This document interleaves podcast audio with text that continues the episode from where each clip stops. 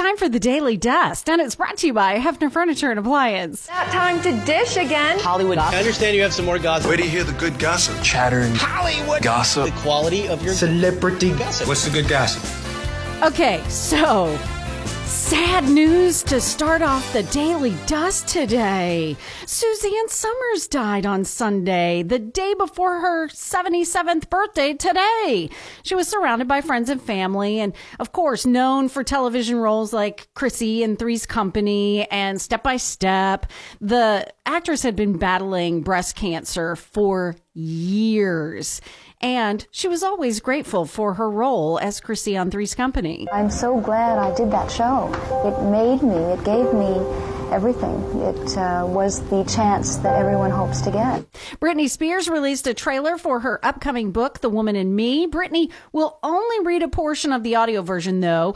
Actress Michelle Williams does the rest. Blake Lively and Ryan Reynolds donated a million dollars to help children in Israel and Gaza, and Pete Davidson acknowledged the tragedy in a heartfelt cold open on Saturday Night Live. This week, we saw the horrible images and stories from Israel and Gaza. And I know what you're thinking. Who better to comment on it than Pete Davidson?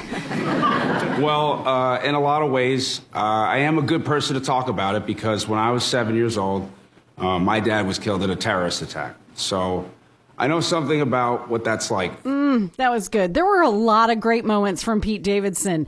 I'm Just Pete, a parody on I'm Just Ken, uh, so much. And Taylor Swift and Travis Kelce made cameos on the season premiere of SNL. Travis was quickly featured in an NFL skit where all the commentators turned out to be Swifties. And later in the show, before Ice Spice's second song, Taylor did the intro instead of Pete Davidson. Once again, Ice Spice. SNL, what up? I wonder if she's going to be dating Pete Davidson now. Uh, Taylor had a big weekend. Taylor Swift, the Eras Tour concert movie opened with 95 to 97 million at the domestic box office, making it the top grossing concert film of all time. Justin Bieber surprised his wife Hailey with an art piece inspired by a long I miss you text she sent him. The piece cost five grand, is a three foot by three foot text bubble. You know, I'm thinking that, you know, Farmington Signs or somewhere, they could probably make that for a lot less than five grand.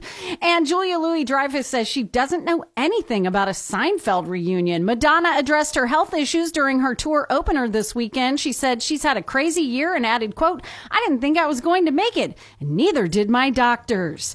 Janet Jackson will headline the 2023 World AIDS Day concert and Piper Laurie died on Saturday. She was 91. You would probably know her best for her Oscar nominated role in Carrie. She was Carrie's crazy mother. What are you going on about, Carrie? I've been invited to the prom. Prom? Yeah, the senior prom. You know, his name's Tommy Ross, and he's a very nice boy, Mom. No. Well, you're not going. Already said I would. Tell that boy you're not going or we're going to move from here. No. Move from here and you'll never see that boy again. that's not even that's not even the best part of the scene. All right. And a dirt alert. Will Smith has broken his silence about the bombshells dropped by his estranged wife Jada Pinkett Smith about their 25-year marriage. He said the revelations kind of woke him up and quote, "When you've been with someone for more than half your life, a sort of emotional blindness sets in." Yeah. Love is blind. Jada Pinkett Smith reveals that she and husband Will Smith have actually been separated since 2016. Ironically, after he suggested that she should star in G.I. Jane 2. All right, I gotta go. That's the Daily Dust, and it's brought to you by Hefner Furniture and Appliance Morning Go and B104.3.